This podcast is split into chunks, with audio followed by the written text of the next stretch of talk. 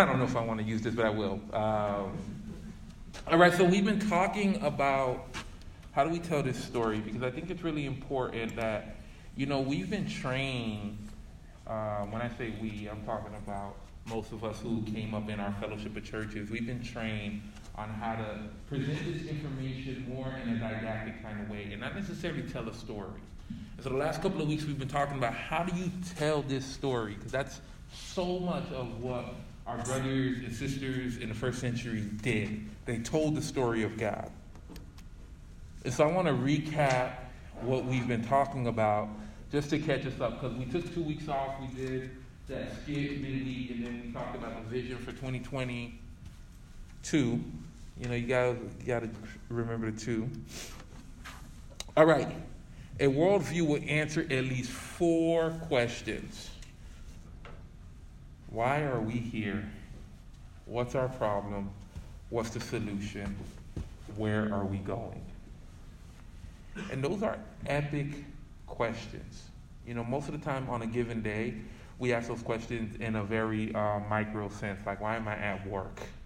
Why am I in my office? Why am I in my living room? But very seldomly do we um, ask that in a macro sense. And so this is what telling the story is all about. Okay, so we talked that in Genesis chapter 1, there is a competing creation narrative. One narrative in particular, when you think of um, the Babylonian nation, they had a narrative that kings were made in the image of God, but not people. Everyone else was made from um, mud, they were slaves, they were lower beings, but kings were made in the image of God. And the creation started through two gods fighting, and it's the bloody outcome of that violence that the world started. Where in the Bible, creation comes from a God bringing order. I mean, bringing order from chaos and calling everything good. It's really important that we remember that the Bible starts off everything is good. You and I were made in his image. Does anyone remember what that means? That we were made in his image. This is a song, I think, somewhere out there in La La Land. But anyone have any idea what it means to be made in the image of God? We have a spiritual essence that no other beings have. Yes. Good good thought. Connor. We were made to reflect God on earth. We were made to reflect God on earth. Actually, Genesis 1 doesn't really answer that. It tells us that we were made to rule and gave um, Adam and Eve dominion, but really the rest of the Bible kind of answers what it means to be made in the image of God. I'm going to give you a huge spoiler alert. The image of God is Jesus. You and I were made to be like Christ. So when you say, What is the image of God? In Colossians, Paul says, He is the image of the invisible God. Colossians chapter 1, verse 15. But right here in this story, we really don't know what the image completely is. We're getting it snapshots at every point. But the other thing we realize is these image bearers were made to partner with God. Creation was designed for good. Everything that God created was for good. Food, good. Weather, good. Everything was created for good. But then, and all the relationships were right. So we were right up here with God, we were right horizontally, and we were right with creation. Like everything was working in unity and in harmony and in cohesiveness. And then, boom, bad news. In the beginning, God gave Adam and Eve. That was already his first mistake, right? Giving Adam and Eve anything. He should have just kept doing it himself. No, that doesn't work. We got a guy who loves to partner with people. That's his desire. He wants to partner with creation, partner with us. He gave him one simple task to govern this world. And then the serpent. That's not how the serpent actually looked like. I know some of you theologians out there like, that's not what it looked like. And yeah, that's not what the serpent looked like. But the serpent came and convinced Adam and Eve that they could decide good and evil for themselves, that they could do that. which to this day, we are all consistently struggling with that when we go against the will of God. At whatever point, if you're being completely honest with yourself, you decide, I'm going to do this because in my head, even if it's evil, it's still right. We all can still struggle with that. And so, the serpent challenged Adam and Eve and said, God doesn't want you to be like him, essentially. That's not God's desire. Was the serpent lying? Yes? Why do you say so?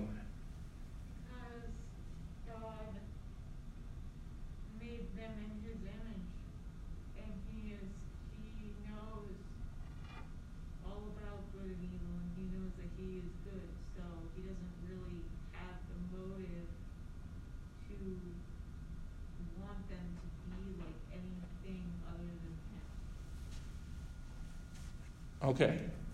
Anyone else? Was the serpent lying?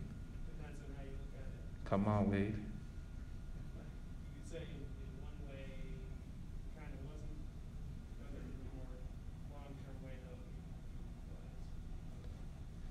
You. You, want to unpack that a little bit more? I'm following you. Um, yeah.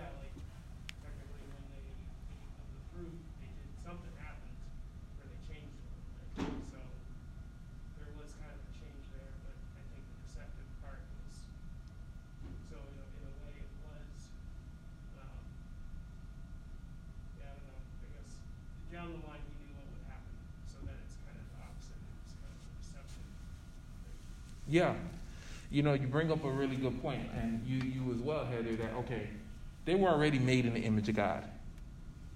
And to be God is to know and to discern what good and evil is. God will call the shots. And so they took one more liberty than God wanted them to have. He wanted them to be in loving partnership with them, and they chose for themselves what good and evil would be.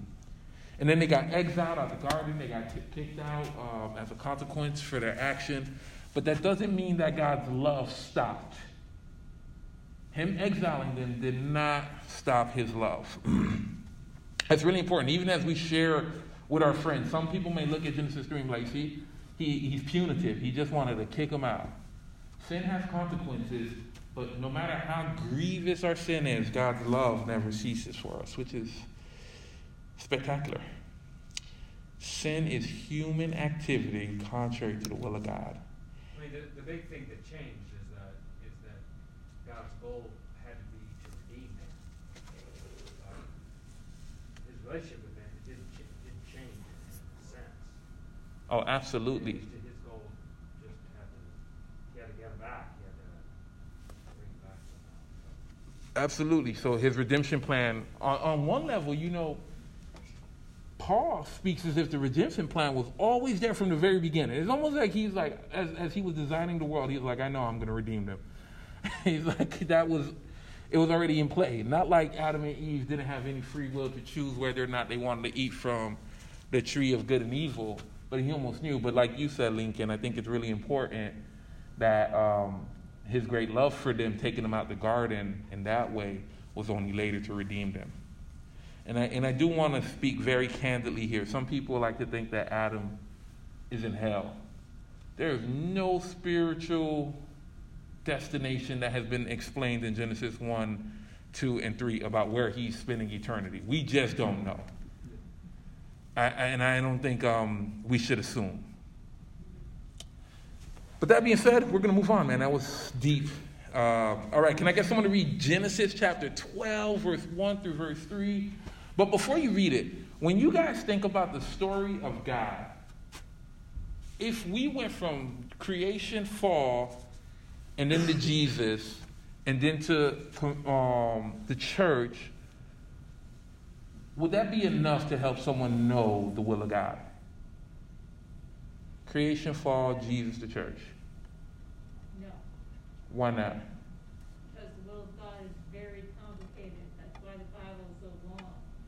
Okay. Said emphatically. Also, it's just it's part of a greater story of a greater like the the creation story doesn't include the law of Moses, and I think that's a very uh, important part because so much of it is in both the Old Testament and reiterated in the New Testament. And so I think that there's a lot of value in seeing how the commands of God are really a, a explanation of the command, love the Lord your God with all your heart, soul, mind, and strength, and love your neighbor as yourself. They're kind of the explanation of how to do that.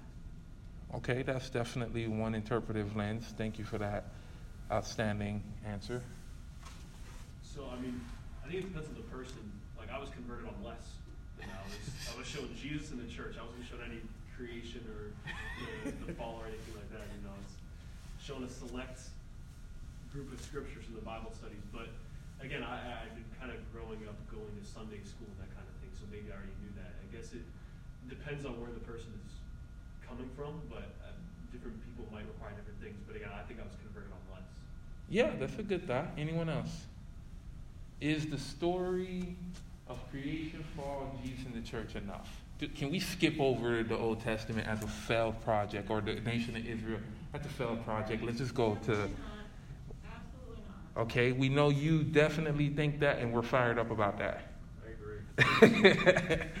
Any, you want to elaborate a little bit more on why you agree, or is it the same reason as? Well, I mean, I mean, I kind of look at the Bible as like a, it's like a big puzzle that, that shows a picture, and, and, and all of the books, each, each book of the Bible has a has a, a part of the, is a part of the picture, and, and every book's important.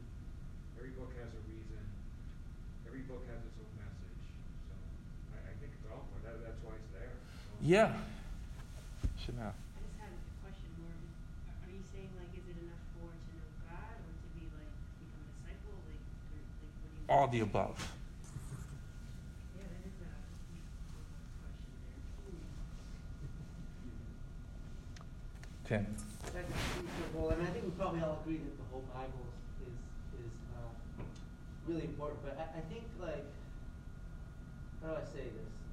Growing up, I grew up Catholic, so I kind of had a Christian background, and I really stepped away from it because I think when I got old enough to look at the problems of the world, environmental problems, and, uh, just, just the way that, humanity has totally gone off the chain. I think like a very simplistic kind of um, Christian, what might be considered like a Western Christian worldview, really doesn't explain a lot of things. But I think when you incorporate the whole Bible and you see what God wanted at the beginning, that actually sounds like you know this utopian society that I think most people, especially in a place like Portland, I think a lot of people are really craving something like that. You know, even just the idea of stewarding the earth and you know, you look at the way that earth's just been totally pillaged and injustice and that sort of thing.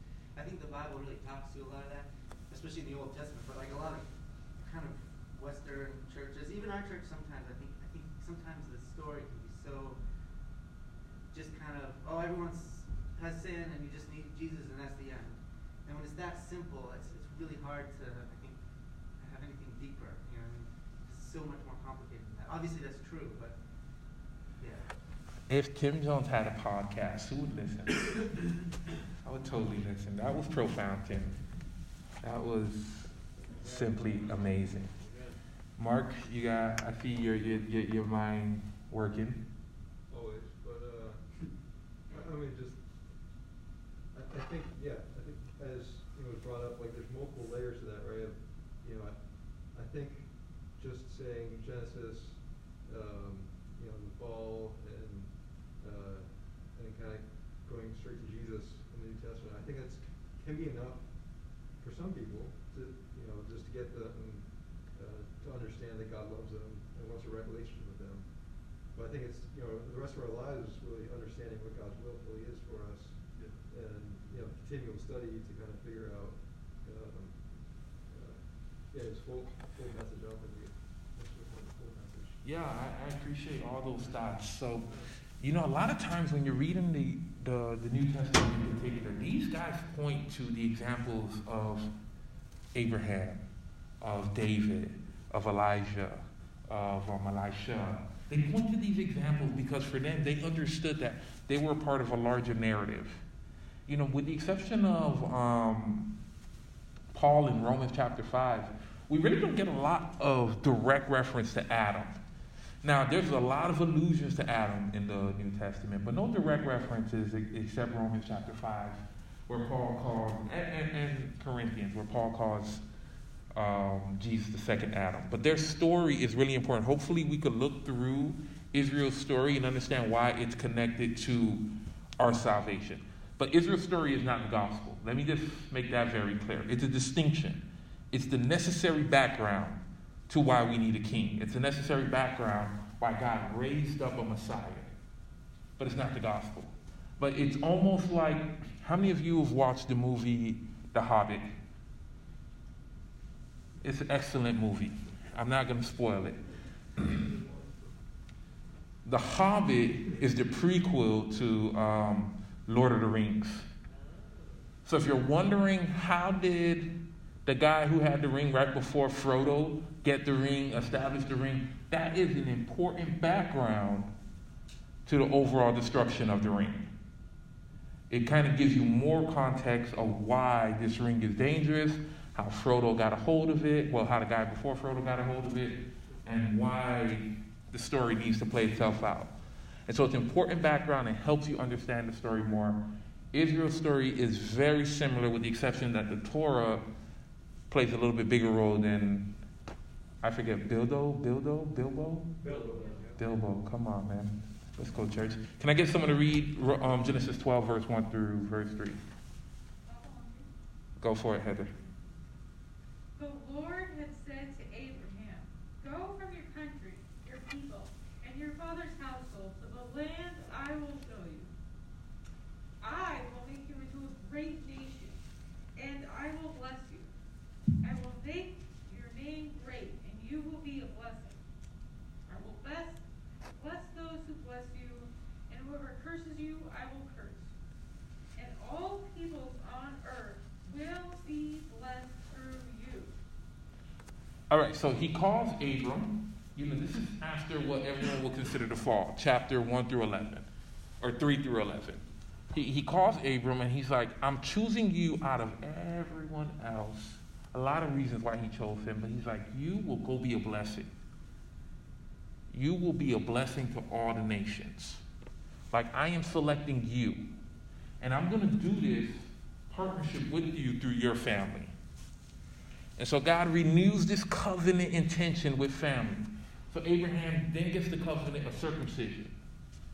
And then as he has that covenant of circumcision, he's like, man, but I still need a son. Abraham gets Hagar um, pregnant, and then he has Ishmael, and he's like, no, not this.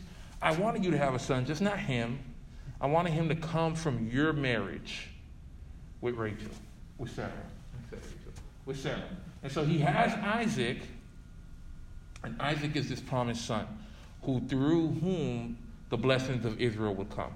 Isaac kind of has his own journey. You know, in some ways you kind of get to see the image of God in Isaac and Abraham, but in some ways you kind of, at, at, every point in the story, you're kind of like, ah, I don't know if that's what faithful partnership with God is totally, but they seem to be doing better than most people we see in the story.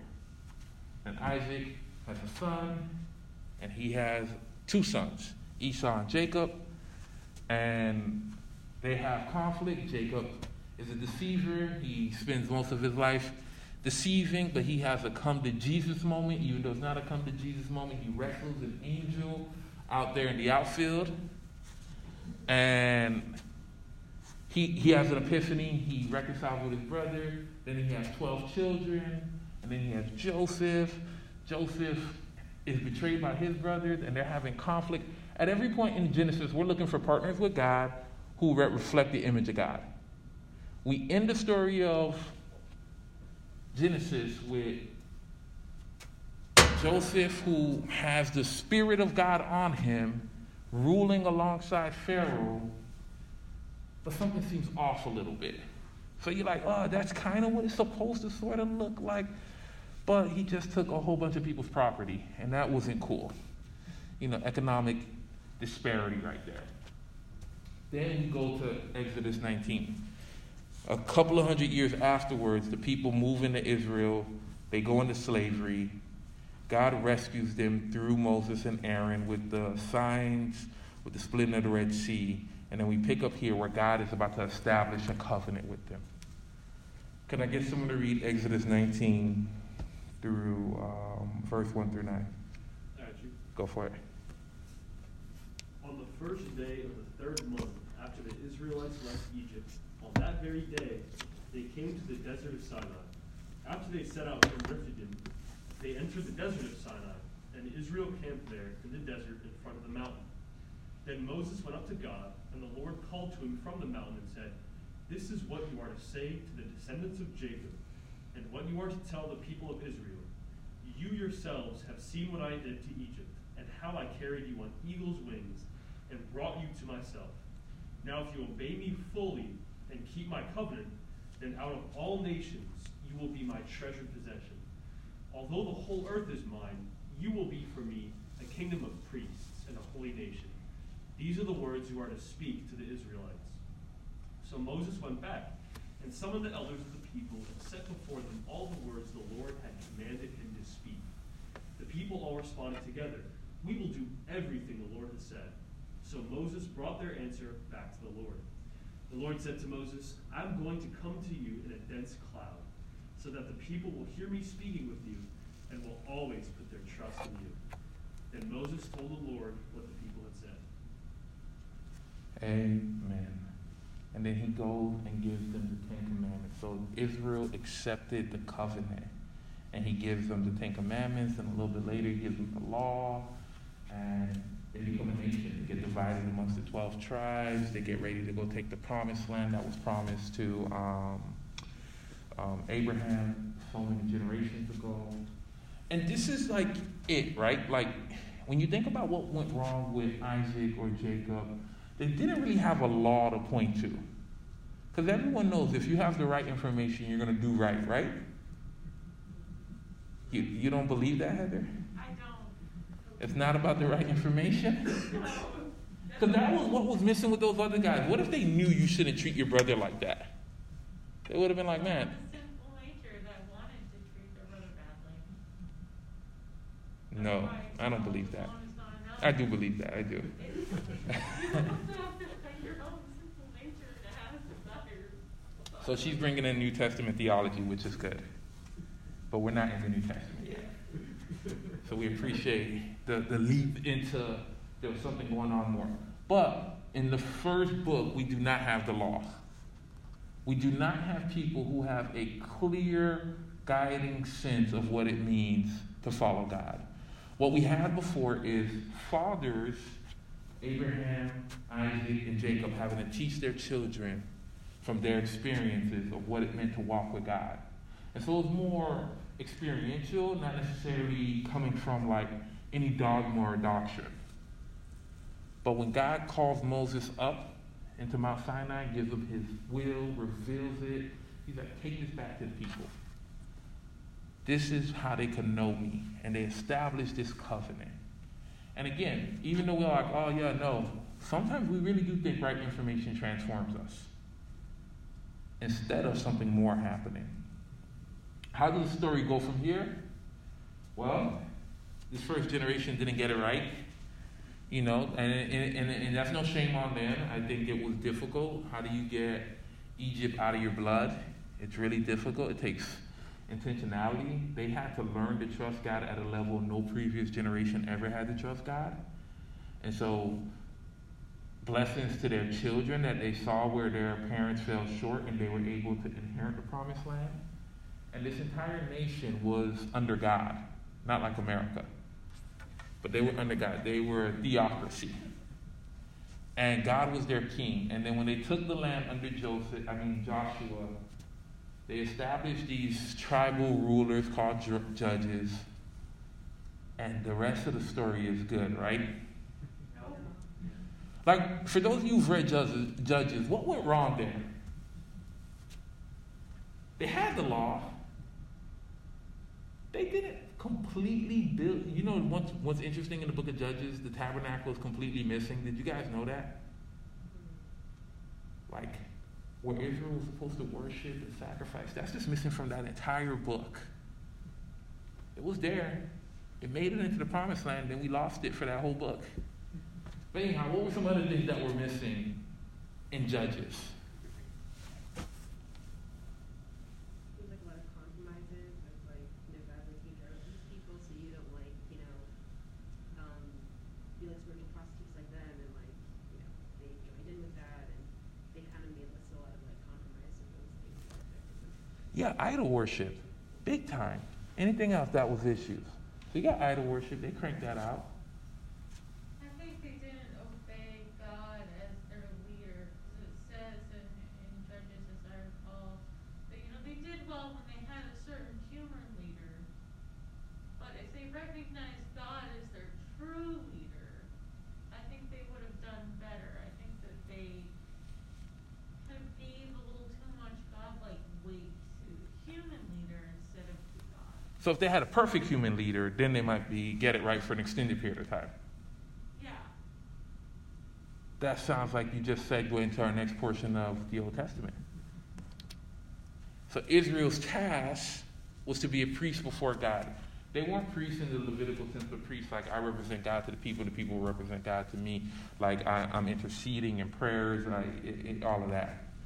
And they were to fulfill the blessings of Abraham, which is what? To bring us back to Genesis 1. That's where the story is always heading. And they were stewards of God's Torah. They had God's word, and they were supposed to be the people who would point the way. They were supposed to be the light. And like we just said in Genesis, I mean Judges, they failed. But then they chose the perfect king. His name is David. A man after God's own heart. Chanel. I was just like reading, looking at the, um, book of Judges, but like, I just remember like, how it would say again and again, the Israelites did evil in the eyes of the Lord, like, it just, like, that was like a constant thing that you see, like, they didn't, I, you know, they didn't even the eyes of the Lord again, and so, it was like, you know, another judgment, but I thought that was interesting, the repetitiveness of that. Yeah, man. I hope if God ever wrote scripture about me, not every other paragraph would be, and Steve did evil in the eyes of the Lord. I hope we get some encouraging bits.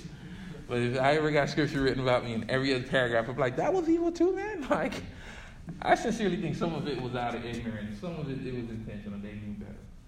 Okay, so God chooses King David. And David instantly shows a zeal for God's word, for fairness, for looking out after the underdog, for submission. Like he could have killed um, Saul, but he didn't. But the entire time we're reading about King David, doesn't something seem off, even before he did what he did with Bathsheba? Like, what seemed off to you guys about him? um, that he was praised for killing tens of thousands and Saul thousands. So he was a murderer for the king, for Israel. But that's why he couldn't build the temple. God was like, ah, not you, man. Too much blood on your hands. I just personally never got on the fact of him like wrestling like lions and bears, like, I, He had bad parents growing up. They're like, they left the young shepherd boy. He's like, I'm gonna kill these things for free time. Can you imagine Stephen walks into my house with a dead lion? I'm like, the government's gonna take you away, buddy.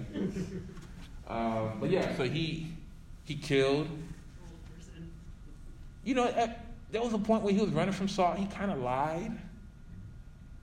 He- you know, he, the, the scriptures are trying to help us see something. That even in our most complex nature, we're all complex, and there are some people more faithful to God than others. Even what would have been the more ideal person, David, was flawed. And that, again, was before Bathsheba situation. But then Bathsheba happens. He kills, um, he kills her husband, commits adultery, kills her, hu- gets her husband drunk, gets her husband murdered, then marries her. That, that was a rough year and a half for that dude. Yeah, You know, understatement of the year, right? very much so. You know, it started off sketchy too. He's like out here looking in the window, looking at the lady. Poor guy. Anyhow, yeah, he was, he was, he was struggling. And again, I'm not, I, I don't sit in judgment on King David as much as his story, he was an anointed one. Do you guys know what anointed means? Oil on the head. That's where we get the Hebrew word Messiah, which we get the Greek word Christ. He was an anointed one. Like God is like, this is my chosen God. Now what we're starting to think as we're reading through this story is David is definitely more faithful than any of the kings in in, in, in Philistia, any of the kings in Babylon. He's not sacrificing children. He's more or less leading a fair government, even though, you know, he he seems like okay, man. Like, you know, if you're, you know, there's this um, show on History Channel where they rate the presidents. You know, we give him a, if five was the highest, we'll give him a four. Now we're comparing him to other kings, his contemporaries, and the people who would come after him. But right now, he would get a solid four. Now, when you compare him to Jesus, what he gets a one, of course, a one. You're like, bro, you fell hardcore compared to Jesus. But David's doing well, and so there's an anticipation, there's a longing. And God says, God raises up prophets and they won't listen. Every king in David's line has minimal success to some degree or another. You know, you have Josiah, you have Hezekiah, you have all these guys, but Israel ends in exile.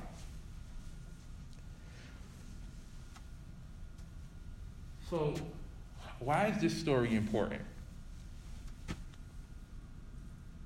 When you're sitting with a friend and they're like, why, why do I even care about the Old Testament? Why can't I just jump from Genesis 3 or in that Genesis 11 and go straight to the New Testament?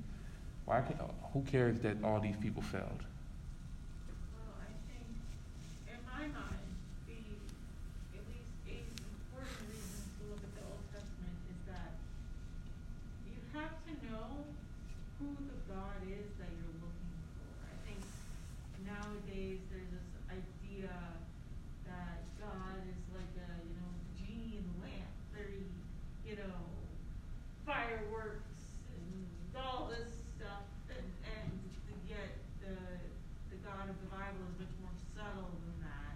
Speaking in whispers, you know, works through people, and I think that there's just a lot of inability to recognize Jesus as God without the context provided in the Old Testament. Yeah, there's, there's a lot of that. Um, you know, go for it, Lincoln. Yeah, I was just gonna say that,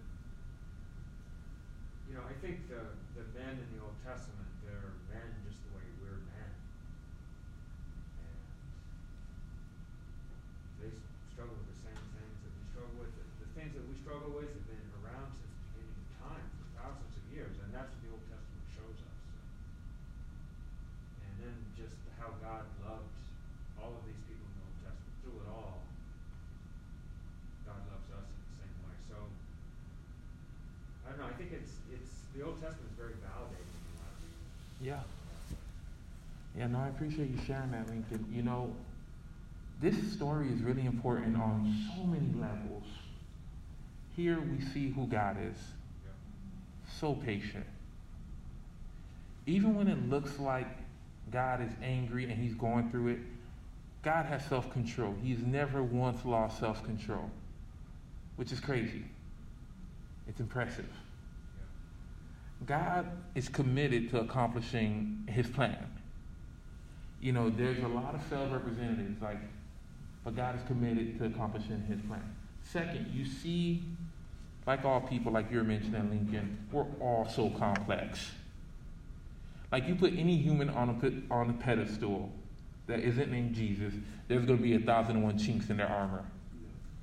No one faithfully follows God. But then you wonder, like, but these guys had the law. And it isn't just the kings, it was the people as well. They had the law, they had everything. What was wrong? You mentioned it earlier, their hearts. Their hearts were not transformed. You know, we live in a world where people actually think if I follow the teachings, and this is not, I'm not hating on anyone who follows another religion. Uh, if I follow the teachings of this religion or that religion, I'll be at peace because it's all about the teachings. You know, we're a fellowship that teaches a lot, which is good. We want to know God's word. We should know God's word. But yet, what God is looking for is for changed hearts. You know, when, when Jesus comes with the message of repentance, he's asking you to change your mind, but that also can lead to, it should lead to a heart change. And this is what a lot of the prophets, whether we're talking about Jeremiah or we're talking about Ezekiel, when they see the coming future of this coming Messiah, they all talk about the law being written on the heart. Or I'll give you a new heart, not one of stone, but one of flesh. They talk deeply about the heart. And so as we read through these stories, we all kind of do it. We identify with a lot with the characters. We all see like, ah, no, I would have not killed Bathsheba. I mean, Bathsheba's husband, I would not cheated. But boy, oh boy, man, I would have killed Saul. If I could have got away with it and been anointed king, that would have been a dead man a long time ago. Or like, yeah, you know, I would have been on a slander campaign if Samuel said I wasn't the true king if I was Saul. Or, yeah, you know, I would have done who, How many people want to be King Solomon? All the money, all the wisdom. There's a lot of secular people, all the women. This man has so much women. You're like, that's it. Praise God. If he is the author of Ecclesiastes, then he had to come to Jesus moment. But we look at these people and we long and we're kind of like, and the scriptures are trying to poke at something in our heart that your, your, your best attempts will not get you to be a faithful image bearer of God. You need someone. The Israel was onto something a little bit when they anointed David. God was like, they're rejecting me as king. And so when he comes in Christ, he comes as king again. But they were onto something. We needed someone that we could look to. And so, how, why do we share this with our friends? Why do we share the old covenant with our friends? This is where we can tell our friends, like, man, you, I know plenty of people in South Florida who believe in karma. Does everyone in here know what karma is? Good, good. And if you do bad, bad will happen to you. Most of these people who I know who do karma are upper middle class people, so they don't think about the evil that they do in any given particular situation. But they believe wholeheartedly in karma. I'm like, bro, I don't want to live in a world where karma is the judge. Like, that's that's a heavy burden to bear. And we see it mapped out really clearly when Israel tries to play tit for tat with God. And we and we see consistently, oh man, if it wasn't for God's grace and mercy, Israel would be out of gas. But the people who live slave, enslaved to karma, they're like, ah, I know I could just get to be the perfect person. Man, there's perfect person personally, and then there's the systemic evil we're all involved in. Like, how many of you bought Starbucks coffee today? This whole room is guilt free of evil, which is good. Not today. but they underpay the people who, who, who are picking the coffee beans. You know, all of us have varying points. If you just unpack and see what your money do when you spend it, you're like, oh my gosh, I'm involved to some degree of evil, which is why I think everyone should pray, Lord, forgive me. Yeah. Even if you can't think of anything, if you spent a dollar in this country, man, it got split in so many different ways. Somewhere evil it went to as well, unfortunately. And so karma would say every person is going to always come back as a tree or, or, or something of that sort. That's one thing. I think the other thing is well, the atheists. I hate talking on this. I think the atheist challenge of morality, like, we have no idea, at least I don't believe we have any idea, how can we accomplish human flourishing apart from this story?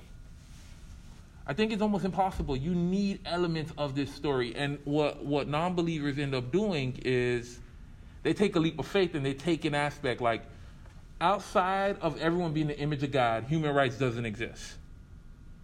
There's no logical outplaying of the term human rights without everyone being the image of God. It, it doesn't make sense logically because if if someone has a better starting point and life is a competition, then he got the better starting point. I don't need to make rights for you. I need to mind my own business and take care of myself. But because of this Christian story, there's a thing called human rights. We're all like hearing something tragic happen somewhere else, and the UN gets together and say, You can't do this because of human rights. When we're reading this story and we identify and we say, This is a good guy, this is a bad guy, when we encourage our friends to read these stories, they could get drawn in and get pulled in and see, like, man, I guess I guess Freud doesn't really know as much as Freud thinks he does. Israel's story is written as encouragement for us. Uh, it, it, that's what Paul says in Romans 15, that it's written as encouragement. And what he says in 1 Corinthians is that this, this is written as examples for us. What Jesus says is all these stories point to the need for him. Like we are looking at every single page of the Bible, like you mentioned earlier, Lincoln, and we're looking for why isn't there someone being faithful to be in the image of God? And so this story, the Old Testament in particular, is the necessary background to say what Paul said in Romans chapter 3 no one is righteous, not even one. That no one has been able to faithfully follow as the image of God. I think God wanted me to stop there. But I won't. I'm rebellious. um,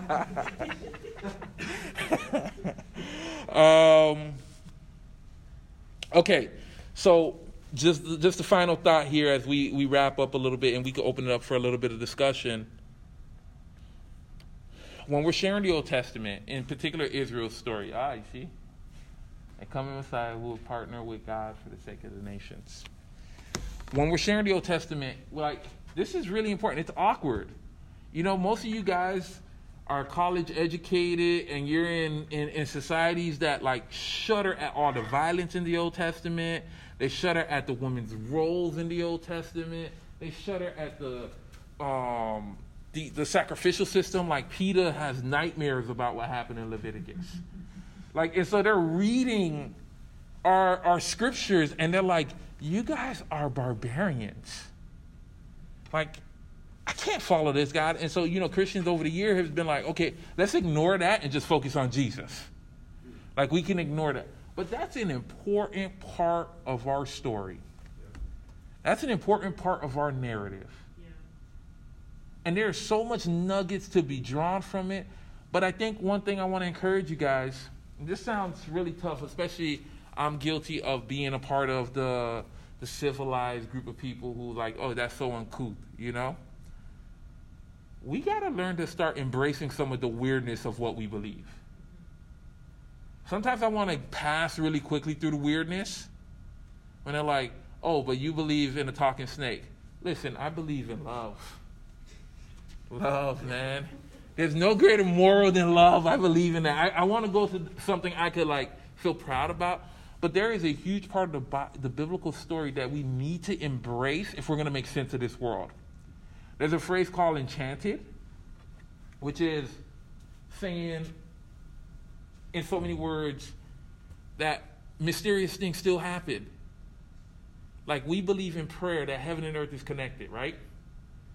And so when I pray, I believe God can break into the world and do something different.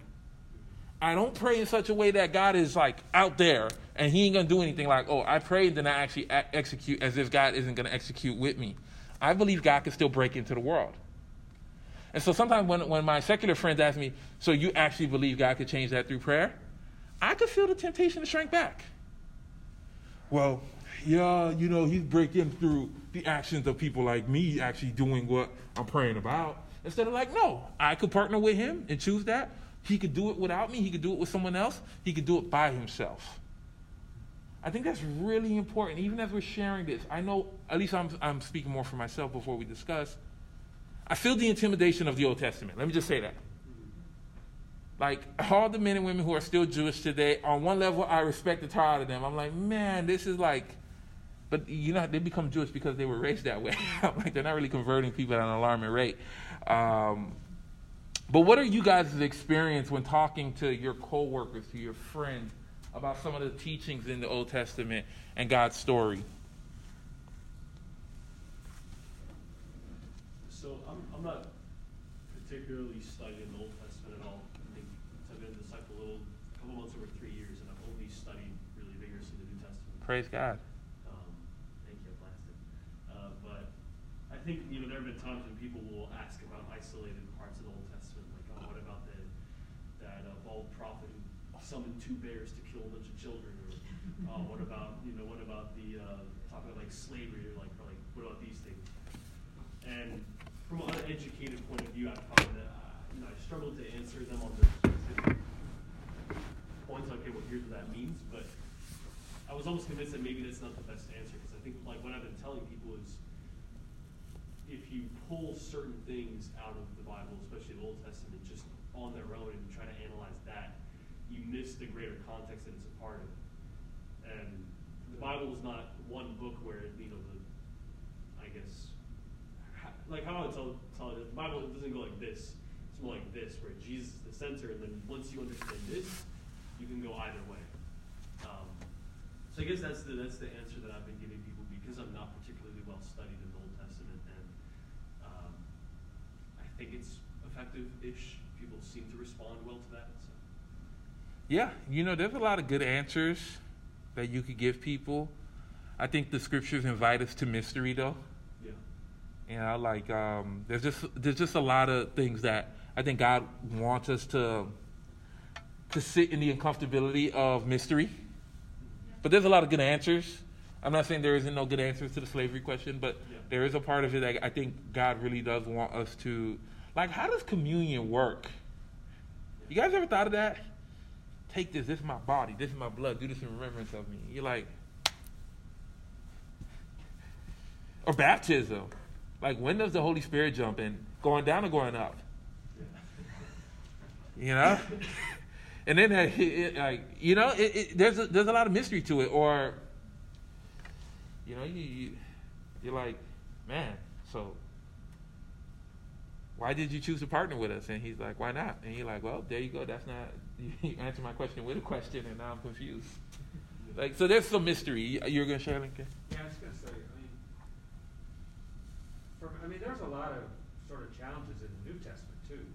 You, you know, so, like, I haven't found that people are more, uh, I don't know, um, have more questions about the Old Testament than they do than the New Testament. I, I think people just have a lot of issues with the whole Bible, you know, and just, you know, miracles and, you know, the existence of miracles and the resurrection, um, heaven and hell, you know, just woman's role. Um, Yeah. Yeah, no, I think um, all the, like, yeah, all depends on the context you're in, right? I agree. There's still a lot of questions about why did God allow Jesus to die that way? Theodicy, God and suffering, like it's one thing that people do evil, but what about afflictions like migraines? Like why does God allow people to have migraines? Like why are we so broken? Or why can't everyone get Excedrin? Like, okay, praise God, someone made Excedrin, but why can't the guy in this part of the world who has no medicine get it? So there's a lot of there's a lot of tough things. Holy Spirit. Holy Spirit, the wind of God, the breath of God, the indwelling presence of God. You're like, the Spirit is talking to you, and then you got all this mental health situation. So you're like, is the Spirit talking to me, or am I talking to myself? Um, and that's that's tricky, right? Like, like how many of us today, if the Holy Spirit spoke to you audibly, would you even trust it?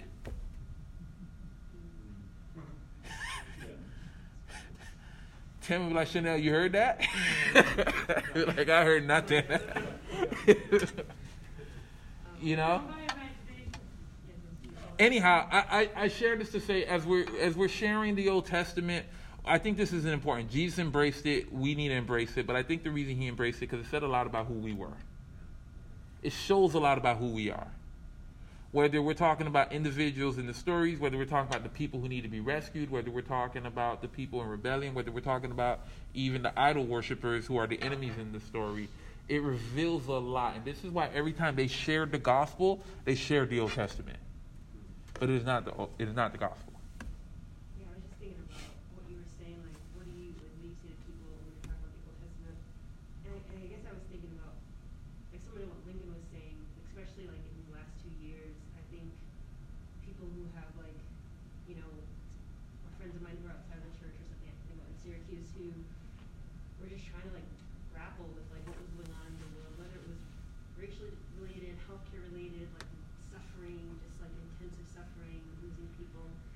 like this thing of like, where is God in this, you know, and, and I, and, and it was, it was, it was so real because I think I, I asked those same questions too, you know, like I think it was at this time of like digging into like God, like who He is, and like you know the steadfast of the Lord never ceases, like and just like like working through that, like wrestling with God, um, and um, kind of like staying in that like uncomfortable, those uncomfortable positions.